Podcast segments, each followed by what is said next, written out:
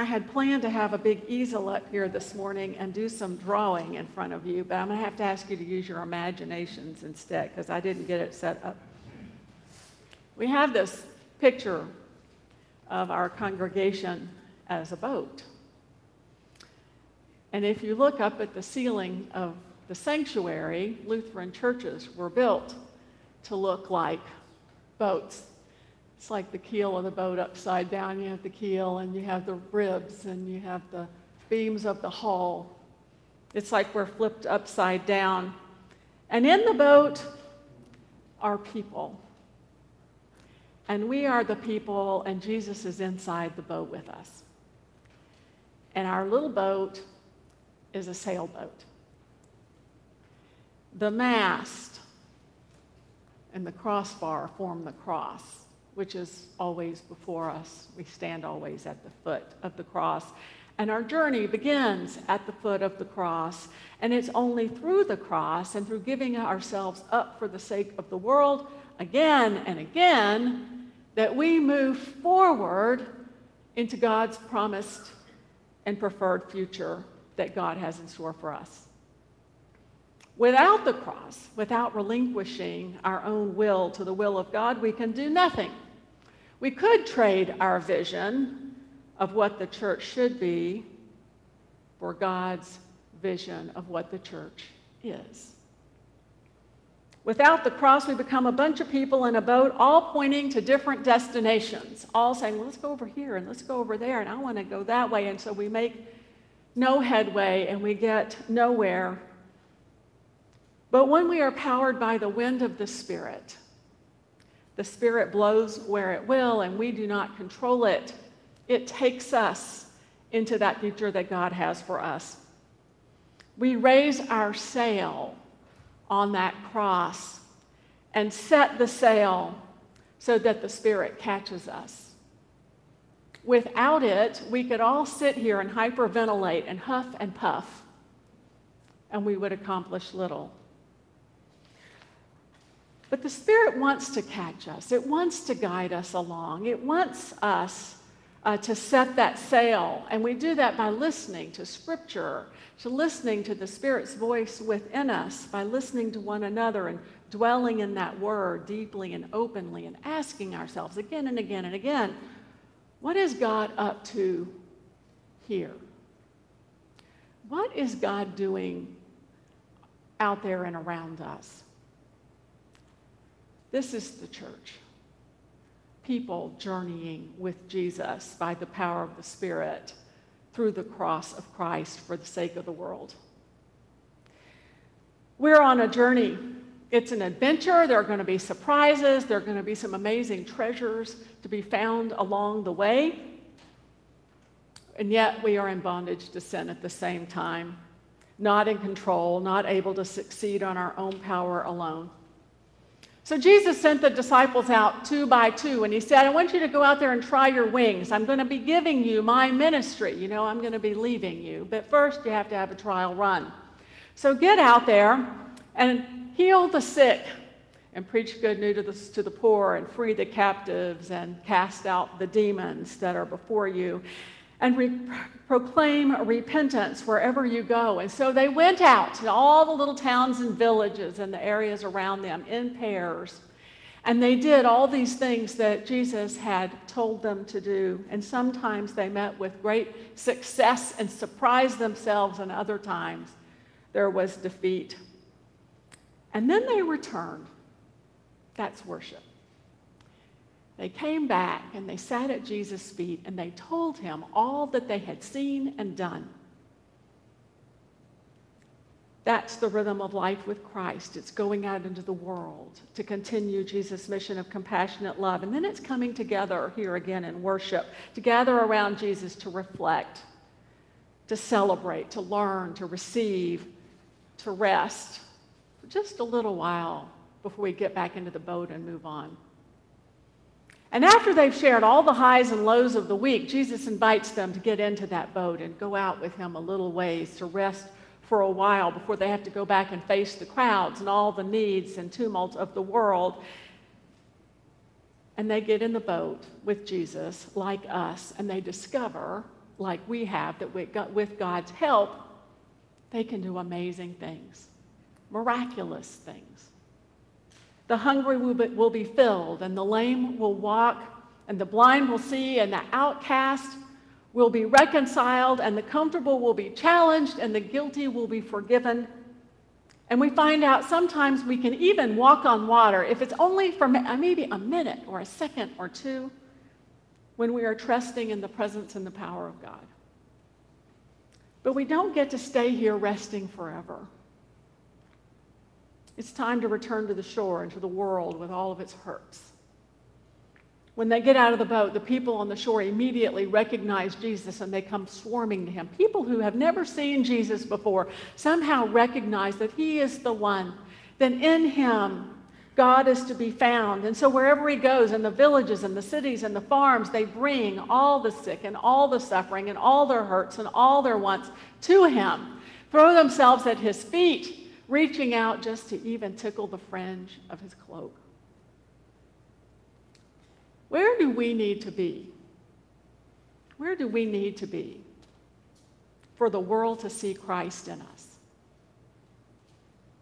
In our ministry and mission? Where do we need to position ourselves so that the world can find us and see Jesus and recognize him for the healer he is? Maybe we need to get out of the boat more often walk on the water, step out into some unfamiliar shores, proclaim in life and action that God's love is turning the world around. You know, God cares about us. We matter. We have this unique role to play in God's vision for this world. God needs us. Our purpose is to carry on Jesus' mission of compassion and reconciliation in a world that is infatuated with labels and differences and resentments and bitterness and power struggles. I don't know if you've noticed, but it seems like instead of getting rid of the labels that used to bind us and hurt us and tie us down, we just keep inventing more and more and more labels. It seems like the world is addicted to labels. We want to label everyone and everything and then play blame and shame and seek revenge for the hurts of the past. You know, we wanted to get rid of those hurtful ra- labels about gender or about uh, sexual orientation. Instead, I don't know, we have so many more labels, even labels now for things that just seem to be run of the mill and kind of normal. And then we have labels for race and for gender identity and political ideals and economic status and cultural and linguistic and religious groups. We just label and label and divide and subdivide. And this is not God's way. And it cannot be our way if we're going to follow Jesus. The way of Jesus is the way of reconciliation, of unity, of forgiveness, of coming together in peace, of building one another up. Just be who God created you to be in all your unique fabulousness and quit worrying about labels. Be who you are in all your complexity and then be with us, united in purpose I'm not suggesting, the world seems to be really focused on the past again, and I'm not suggesting that we should bury the past. We can't bury the past. We need to learn from it and own it and claim it. But I also don't think that we should wallow in it because we can't change it. We should learn from it and move on. There are a lot of emphasis this day and age in the, in the public conversation about past wrongs and demands for retribution for the past, and everybody wants a payoff. But there is not enough money in the world to pay for all the sins of the past. And there's only one path to atonement. And atonement's a fancy word, but if you break it out, atonement spells at one. And that's what atonement does it makes us one. it reconciles all those divisions. It takes all the differences and the separations and brings us together and makes us the one body of Christ. There is only one path to atonement, and it is the sacrificial life and love of Jesus Christ. Atonement, at one ment, has been made once for all time and for everyone at the cross. We're not going to find unity and sensitivity training. We can try. I've been attending those things for the last 30 plus years, and you know, that by itself doesn't do it. And wokeness isn't the answer, hate to tell you. And the latest sociological theory or construct is not the answer either, although it will sell books. No, the cross is the answer. That is where we're going to find our unity and our reconciliation. It's at the foot of the cross where we are forgiven. And when we know we are forgiven, that is when we find the power and the will to forgive and to move on. As we read today in the letter to the Ephesians, remember, remember that you were at that time without Christ being aliens from the commonwealth of Israel and strangers to the covenants of promise, having no hope and without God in the world. We're Gentiles. They're talking about us. But now, in Christ Jesus, you who were once far off have been brought nearby by the blood of Christ for he is our peace. In his flesh, he has made both groups into one and has broken down the dividing wall, that is the hostility that is between us. See, that was already done. It's a past tense accomplishment of God. We keep setting up these divisions, but the divisions were annihilated he has abolished the law with its commandments and ordinances that he might create in himself one new humanity in the place where there were once two, thus making peace and might reconcile both groups to God in the one body through the cross, thus putting to death the hostility through it. So then, you are no longer strangers and aliens. We're no longer strangers and aliens. We are citizens with the saints and also members of the household of God. And this new humanity reconciled in Christ is how God creates a new world of peace. We are the answer now, the people of the cross, in this boat with Jesus. As we live out our unity, in spite of our diversity, and believe me, we are a very diverse place even in this little sanctuary, as we live out our unity in spite of our diversity. We become the embodiment of Christ's atoning love. I think it's time to leave the boat and enter the world and start a different conversation instead of joining the one that's already out there. A conversation about forgiveness a conversation about the power of at one ment. For in the words of Paul in Galatians 3:28, there's no longer Jew or Gentile, slave or free, male or female. Yeah, all the labels are out. For you are all one in Christ Jesus. That is what it means to be the church. As we journey with Jesus into that preferred and promised future, forgiven and free for the sake of the world. Amen. We are one